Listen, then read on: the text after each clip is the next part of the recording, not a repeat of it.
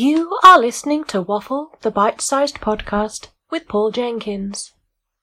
First broadcast on Rossendale Radio on the 9th of August 2020.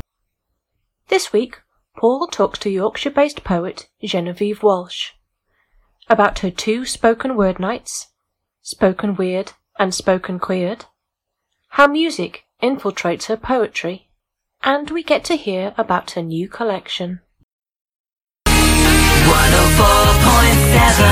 Rossendale Radio. Well, hello there, everybody. It is time for our waffle segment. Uh, and as you know, at this particular time of the day, what we like to do is we like to talk to people. We like to talk to people about words, about that wonderful language that we have out there, and about the ways that people express it. We spoke to a, great actor last week. We spoke the week before to an educator, somebody who deals with language and talking language and wrote books about that particular thing. And this week, we are back on territory that I'm more familiar with, uh, that language of poetry poetry. And my guest this week was Genevieve Walsh. Good afternoon, everybody. Welcome to the weekend wind down. It's Paul Jenkins here. It's the waffle segment, and as you know, every week we talk to somebody wordy, somebody who's involved in some sort of word play or word text or some sort of performance. Uh, and this week we've had uh, we've had songwriters, we've had musicians, we've had poets, we've had performers. Uh, I'm not sure we've ever had anybody that's probably as rock and roll and poetry at the same time. Uh, Genevieve Walsh, how are you doing? I am not bad, Paul. Always a pleasure to talk to you. Uh, and where are you calling us from this afternoon? I am in the sunny land of Halifax, which, for those of you who haven't been, it's uh, if you've ever seen the show Gentleman Jack, it's that, but with tanning salons. Oh right, that, I, have not seen Gentleman Jack. I'm assuming it wasn't uh, something about getting your getting your tan on. Um, it's, uh, so you're you're over the border into Yorkshire. Yes, indeed. Yeah, it was Yorkshire Day the other day. Uh, fantastic uh, that it uh, came almost at the same time as the second wave of lockdown. so, yeah, yeah. But you cracking timing. Uh, you're, you're the same as us here in Rossendale. You've uh, you've we've hit lockdown number two, the revenge. Um, yes, uh, indeed. Yeah, well, it's nice to know we're all in it together. Lancashire and Yorkshire, you know, being bundled together like that. It's it's great, isn't it? together yet mysteriously apart. Uh, now, I mean, we can talk about. Uh, we've got so much to talk about this afternoon. Uh, I, I want to start, if, if I may, with uh, your book, which I've got in front of me. Your uh, your uh, debut collection, Dance of a Thousand Losers, which was released in 2017. Um, and yeah. I, I, before we, we start talking about it, I mean, some of the things that we've got, even just written on the, the blurb at the back, this is this is I think encapsulates. This is the, the, the first quote from Henry Normal about about your book. A collection full of passion and subversion, keen and urgent with an untamed beauty. Sounds very lyrical. Like a puma caught under a streetlight. Is, is that how you would describe yourself, Jim? Uh, it's not how I would have described myself, no, but um, but yeah, it's it's a very Henry thing to say. Um, uh, yeah, I was, I was very I was very flattered by that description. Um, yeah, I, I can see what he means about the urgency, though. There is definitely an urgency to my work. But how, yeah, how, how would you describe your work to somebody who's who's not come across your style before? Because we've we've had very lyrical poets on and quite narrative poets talking to us, and some working with children. How would you describe your particular sort of style? How you approach work, spoken word? Uh, broadly speaking, I suppose if if I was in a hurry, I'd have to call it punk poetry. Mm. Um, which in a way is, I suppose, accurate. I do, I do get booked for a, a, fair few punk events and whatnot, but I'm a little bit wary about that term because when it comes to not male poets, it can just become lazy patriarchal shorthand. You know what I mean? Yeah. Um, so, yeah, I don't know. Um, uh, yeah, I'd, I'd, broadly say it's punk poetry, but there there are strong hints of of uh, the older feminist poets in there, and. Uh, uh, yeah, just basically don't expect much about flowers.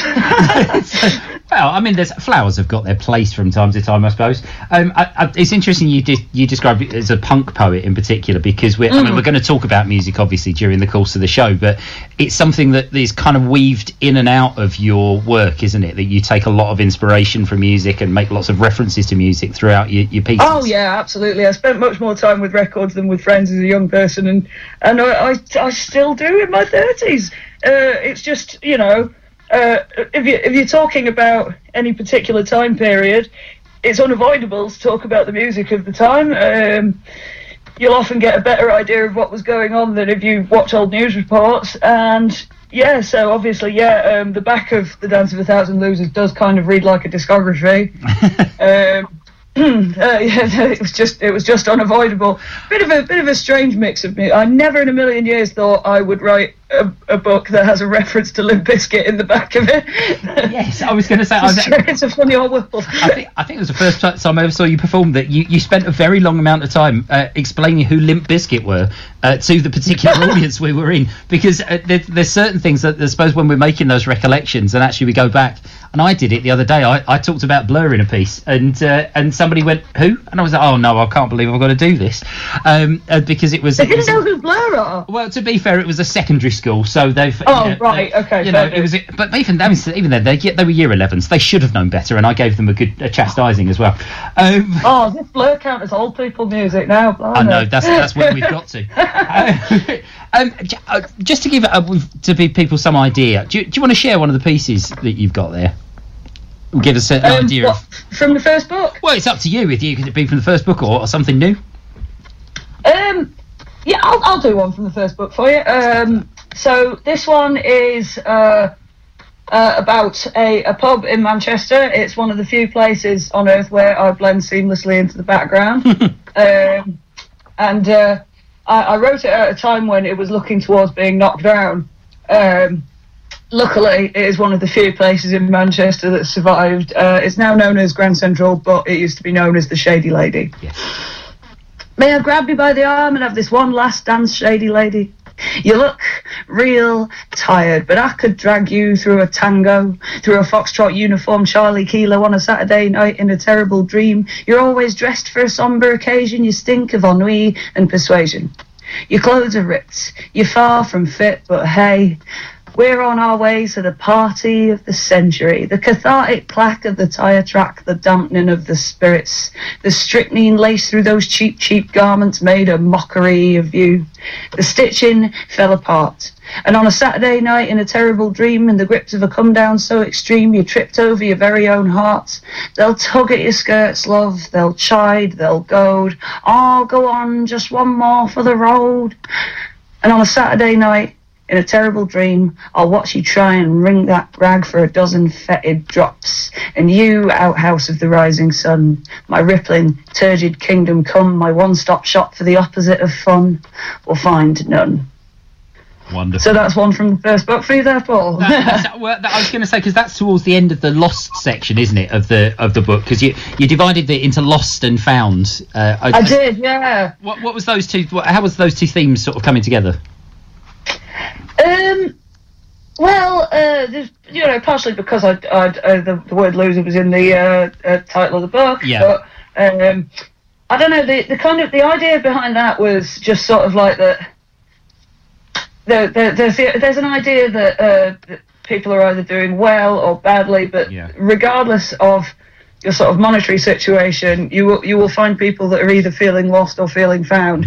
so that those were the two sort of like states that I tried to touch on in the two sections. But of course, there is a big crossover between between the two. Um, hence why my uh, my new book is not separated into two sections. I suppose, I suppose Grand Central Because now. everybody's just scared now. Yeah, well, if you, yeah, everybody's lost. Uh, with uh, if you, I was going to say maybe if you went back to that now and looked at obviously Grand Central is a very different place now, but you you you might well find it in a different section, a different viewpoint on it. I don't know.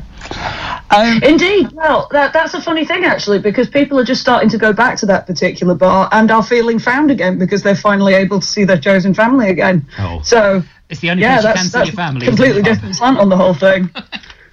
Um, uh, right, we're gonna. I'm gonna uh, push you on to one of your music choices now, if that's all right, because we've uh, uh, now you've. Uh, I I wasn't at all surprised uh, from from speaking to you before uh, that the Manics took an, an early shot into your music choices. Um, uh, you- Yeah. but you've gone for faster, so you've gone for very early Manic stuff.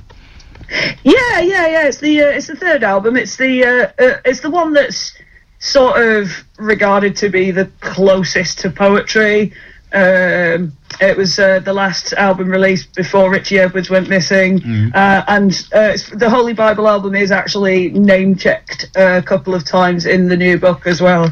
So I, I thought I would go for the least sweary and most accessible song off that right earache of an album. Um, so yeah, uh, I do kind of partially have the Manics to thank for the fact that I'm a poet as well, because I had a, a poster on my wall of theirs when I was 14 that had a Tennessee Williams poem on it, and uh, that kind of drove home the fact that maybe I should be looking at poetry a bit closer. Well, and James Dean Bradfield and Nicky Wire are perfect people to uh, to look to if they're uh, if, if you're looking for some poetry as, as well. Uh, right, this, Oh yeah. this is faster. Introduced, I would like to add by John Hurt. Playing more of the songs you like. This is 104.7 Rossendale Radio. Welcome back to the weekend wind down. I'm speaking to Genevieve Walsh, and we've spoken already about her, her debut title, The Dance of a Thousand Losers. Uh, but one of the things that she's also uh, been instrumental in is uh, bringing spoken word uh, to the town of Halifax. Uh, and do you want to tell us a little bit about spoken weird and where that came from? Yeah, so um, well, when I started uh, performing at open mics myself, uh, there was not at the time a, a regular night in Halifax. There were bits and pieces at some very nice venues. The Square Chapel, which sadly is no longer with us, held occasional nights that were absolutely wonderful, but there was nothing regular. Um, so I'd been thinking about starting my own night, and then on the day that Margaret Thatcher died. And a lot of people think I made this story up, but It's a- it's, it's a good absolutely time to true. start something, I, I walked into my local to have one one pint and walked out of there after six pints, having created my own poetry night. Right. I uh, I really had no instruction on the whole thing other than what I'd learned from uh, other people's nights. So that was namely um, uh, Bang Said the Gun, Manchester. Magic Words over in Todmorden, which sadly is no longer running. Um, uh, various various nights in Hebden Bridge. Uh, Matthew Hedley Stoppard's Old Night in Leeds. Um, so you know, uh, basically, I, I learnt from doing. And um, the first event was an absolute shambles, but um, we we sort of gradually grew and grew. But we, we essentially started with a bag of tea lights and an old sheet which I had spray painted spoken weird onto. Uh, well, that, that Uh, I say that that sheet is still in existence. Uh, that's and, and It that's, is, and it's nearly full. I'm going to have to stitch a new bit to it. But yeah, like so many people have signed it now, yourself included. Uh, Yeah, it's, it's, it's, I think that's going to go down as a very valuable historical artifact at some point or another because I think Yeah, it's pretty. probably the most expensive thing I own, to be honest with you. I should probably get it insured or I, something. I would think actually get it insured because there's, I mean, there are some. You've, I mean, just uh, just run through off the top of your head. Just give us five five names of, of people that have been to that to that night that the- you know. Because it's it's it's an absolutely. St- I mean, I, I stood there in front. You know, once you sign it, you kind of look at it and go, "My goodness, you've had these people here." Yeah, yeah. Well, uh, Attila the stockbroker's on there. Mm. Um, yeah, uh, uh, Jackie Hagan, um, uh, our kids. Uh, oh, It's, ju- it is, it's, It's- it's almost too, too many to remember, isn't it? It's absolutely chock a block full of, of probably the, the cream of, the, of of well, at least northern poetry, anyway. yeah, absolutely. Uh, oh, uh, we we had uh, Toria Garbutt uh, headline for us uh, a few years before she ended up becoming John Cooper Clarke's support act, and so yeah, yeah, it's been uh, there's been a crazy amount of people that have done it. I think Attila the stockbroker though that was the strangest one because um, he actually messaged me about the event saying that he'd like to do it partially because he was he was going to Blackpool anyway for a punk festival but but mostly because he was dying to try the local beer so it it wasn't it wasn't our um, resounding work ethic that drew him in Well, I, it was. It, see, that leads me to my question, right? Of of what makes a good spoken word night, and possibly is is the allure of beer, is is it's having it in a pub, is that is that one of the things that that helps?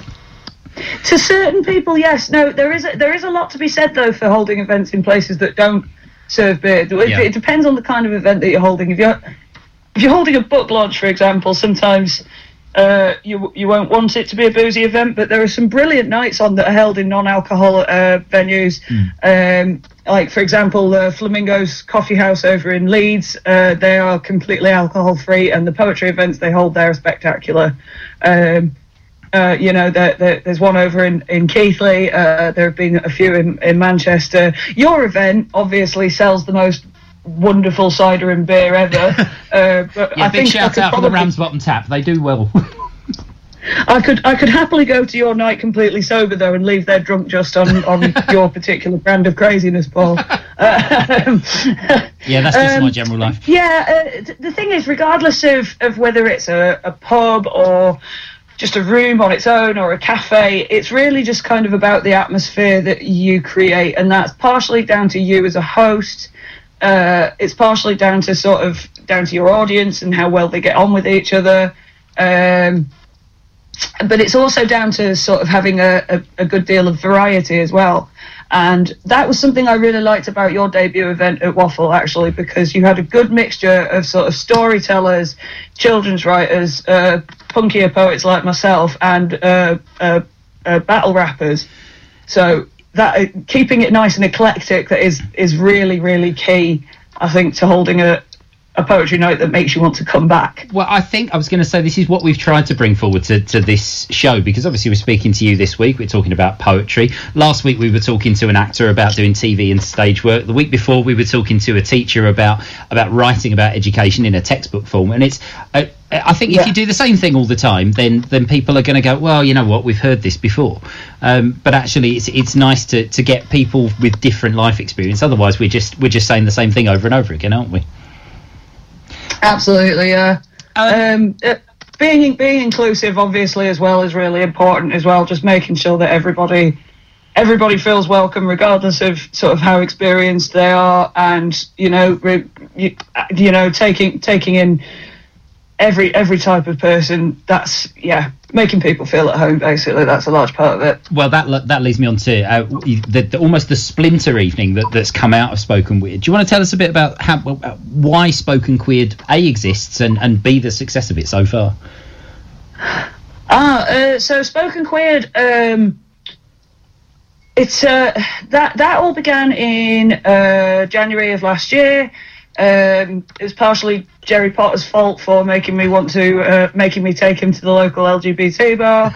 um, uh, we, we we do we we at the time were sort of uh, attempting to grow our uh, LGBT scene in Halifax, uh, but the biggest place that one could go to uh, was the Village LGBT bar. We went along there, and I did my usual thing that I do every time I go somewhere nice, which is uh, give the manager my mobile number because I thought it would be a nice place for a poetry night. Usually, my mobile number goes straight in the bin, um, but on this occasion, they said, "Oh yeah, yeah, yeah, a queer poetry night. Yeah, that sounds fantastic. We'll do that." And um, by the end of that month, we had our LGBT specific night. And I thought it was just, it was important to have that because obviously we already have a lot of LGBTQ uh, poets on at my regular night. But I thought, particularly for people that want to take part in the open mic, it would be, it was important to uh, sort of introduce a safe uh, and inclusive space where people, uh, particularly people who are new to the mic, Yeah. can um, raise issues and talk about about feelings that they have that they don't they might not feel they could raise at uh, another poetry night you know um, i always made it clear that anything people read stays within the four walls and um, yeah it did actually drag in quite a few uh, new readers as well so that was that was pretty brilliant I think that's the thing. Is it's uh, for some people. I mean, myself included. I remember the first time I ever did an open mic, I was petrified, and and especially when you're you're doing something that's so very personal. I think it's I think it's a really a really good step, and and you know, fingers crossed when we all get back out there and we can all you know start seeing each other again. Um, that uh, you know that uh, events like that can just grow and grow. Um, we, now we've got uh, we've we've got Joy Division next. Uh, it's interesting you've gone for early Manics and then we've gone pre New Order. We've gone back to Joy Division. This it's kind of like the, the the roots of this music seem to really call to you. Why why, why Dead Souls? Um, it's it's a it's a particular favourite. Uh, for uh, on a silly level because it's featured in the uh, in the film The Crow, which you have to like if you're a goth. It's the law. um, but yeah, no, it's uh, I, I I find it's it's one of one of Joy Division's most sort of compelling, moving tracks, and it's also it, again um, uh, Joy Division are um, name checked uh, in the new book. Um, for uh, you know for obvious reasons because they're brilliant. Uh, but it's a it's a track that I very much associate strongly with Manchester as well. It's uh, yeah, it's got Manchester written through and through it like a stick of rock. So yeah, that's why I picked that one. Absolutely brilliant. This is Dead Souls. At home, in the office, in the car, wherever you are. You can listen to 104.7 Rossendale Radio. Welcome back to part three of our interview this afternoon with Genevieve Walsh. We've spoken about all sorts of things to do with spoken word and poetry nights and uh, and uh, your your debut uh, of uh, debut collection. Uh, but but actually, for I believe it's 2021, uh, you've got Mm-hmm. slotted in a new collection coming. I have indeed, yes. Uh, it's with the same publisher, Flapjack Press. Uh, the book's called Vitriol Works, and it will be out sometime in mid March. I would love to tell you a more specific date, but everything uh, in terms of releases of books, films, TV shows, everything is now, it has the word probably attached to it, doesn't it? It doesn't mean, well, the, the good news is I was having a conversation with somebody today that apparently March is the one that everyone's tagging of if we're going to start doing things again, we'll do them in March. So I think you're going to be, uh, you're, you're, you're already nailed on for March. It's, it's, I'm keeping my fingers crossed. This is going to be one of the first things I get to do is go to your book launch. Oh, that would be nice. oh, people can't stay away from a flapjack book launch. I mean, you know, it's full of poets and there's free wine. You know, it's two of the best things ever. You know what? Give I didn't know about the free wine, but the, now the free wine's mentioned, I'm, I'm straight there. Uh, uh, what- I mean, is there is there a change in tone for this book? Do you feel like I mean, it's what? So we're talking four years between uh, your first and, and your second. Is it uh, as the, has the tone changed? Have you changed as a poet? I think everybody's changed. So it was, yeah.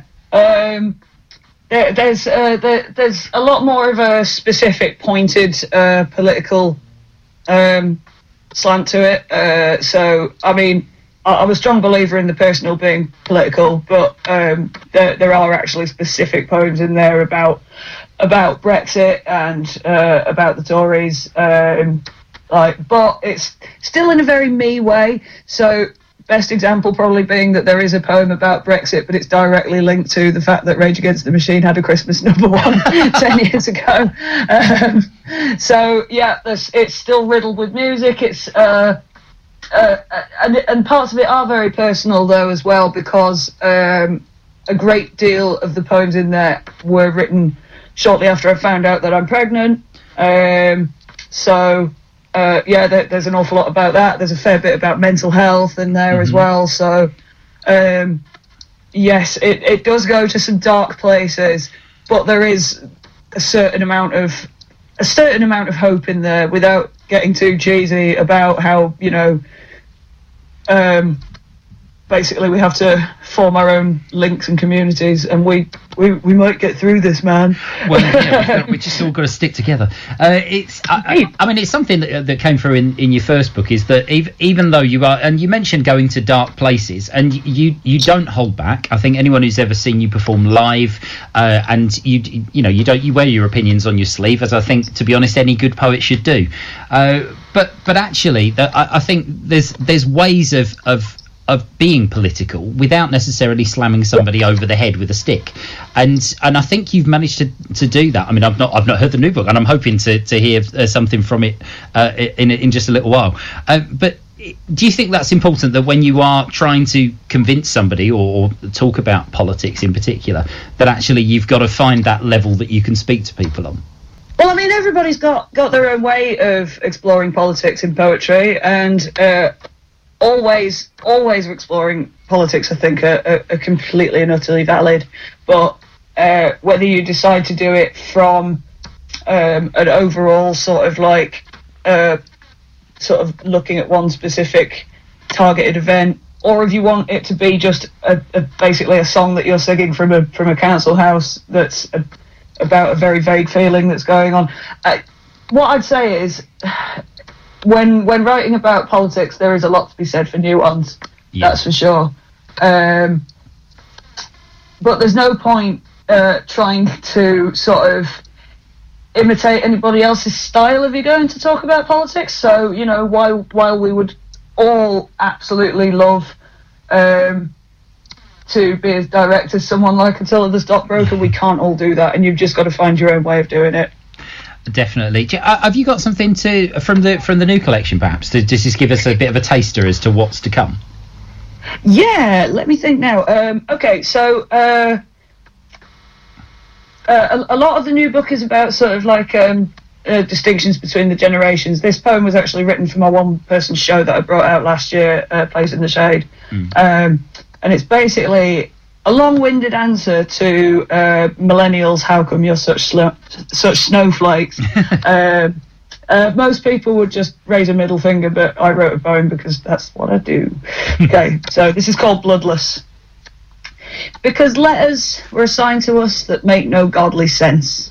Because where are you from is a question that brings us out in shingles. Because all we are is stark frayed edges, blue tack turning grey at the corners, fresh cardboard boxes, and dashed promises. Because permanence to us is so fictional, it's hilarious. Because we're broken, meaningless chains of code. We are back to back obvious punchlines, instant noodles, and tepid sex. We are eye popping statistics that no one double checks. Because we're generation whatever next generation. You couldn't make it up. We are no smoke without fire. We are misbegotten plans. We're the work of idle hands and the labour of the loveless, the fruitless trees now crushed by a spoons and a Starbucks. Because we're the parents of Express Yourself and the children of Don't Make a Fuss. The yellow stickered damaged goods shunted round from shelf to shelf. Because our blessed screens, they taught us how to score and pull and push too hard. To down in one and tear in two and perpetuate a lie. How to selfishly live and selflessly die, but not how to cope with the numbness. And because we're bored and we're bloodless. And all this, cradle to the grave, is choreographed and witless. Postcodes and pigeonholes, astral signs and borderlines, X's and Y's that paralyze us. Thank you. That's wonderful. It's it's uh, there's something about this. I, I don't know if it is about your delivery, but there's it's got a lilt to it, and you suddenly we suddenly get lost, and you have those moments where you trail away. It's almost like I want you to think now, but then I'm coming in with something else. It's a it's a lovely way of delivery uh, delivering a, pe- a piece of work. Um, do, you- do you? Yes. Is is, is Uh, that? I, I had a young man at your night, you know, who was a battle rapper, inform me that I have something called cutthroat swag. Oh. I, if you if you if you're listening, Jake, I still don't know what that is. so please do fill me in. Answers on a postcard to Rossendale Radio, please. Uh, cutthroat swag. We'll we'll define it for you. Don't you worry. Uh, it's been it's been absolutely wonderful catching up with you this afternoon. Um, and as I say to all our guests, I, I honestly wish that we had longer than half an hour at a time. But we, we end up having to do you know really rubbish things like the weather and the news, and we have to fit them into each hour. Um, we, now we've you're, you're finishing with placebo. You're, you're officially the first person to choose placebo on the show. I'm almost certain you're the Yes. first. This will be the first time we've played placebo on the station. So why uh, describe because I remember placebo, but I'm pretty certain many of our listeners will not. Uh, how would you describe them? Oh, um, they are um, they are um, a, a, a moody sort of goth punk band for the Britpop generation who were just that little bit too queer to go to Oasis gigs. I'd say. That's- that's yes. Uh, so I can't believe you've never played them on the station before. Enjoy it, everybody. Uh, yes, I was going to say. I'll, I mean, I'll follow up with Nancy Boy next week, but this this week uh, we're, we're going to go with "Without You, I'm Nothing." Uh, Genevieve Walsh, thank you very much. Best of luck with everything, uh, and we'll speak to you very Thank soon. you. Thank you very much. 104.7 Rossendale Radio. And there we go. Another week and another Waffle, the Bite Size podcast, comes to an end. And I want to say a massive thank you, as ever, to uh, my guest, Genevieve Walsh. Uh, it was really lovely to catch up with her, find out what she's working on at the moment, uh, and, uh, and to talk through some of her previous work and some of her stage experience and some of the uh, experience she's got of running uh, open mic nights across Halifax. Um, it's brilliant to talk to her, and best of luck, Jen, with everything that is coming in the future. I'm sure you will handle it with aplomb as ever. I want to say a big thank you to everybody at Rossendale Radio for allowing us to broadcast each Sunday, and of course to Melanie Kemp for all her work editing Waffle the Bite Size podcast. We will be back next week with another great guest.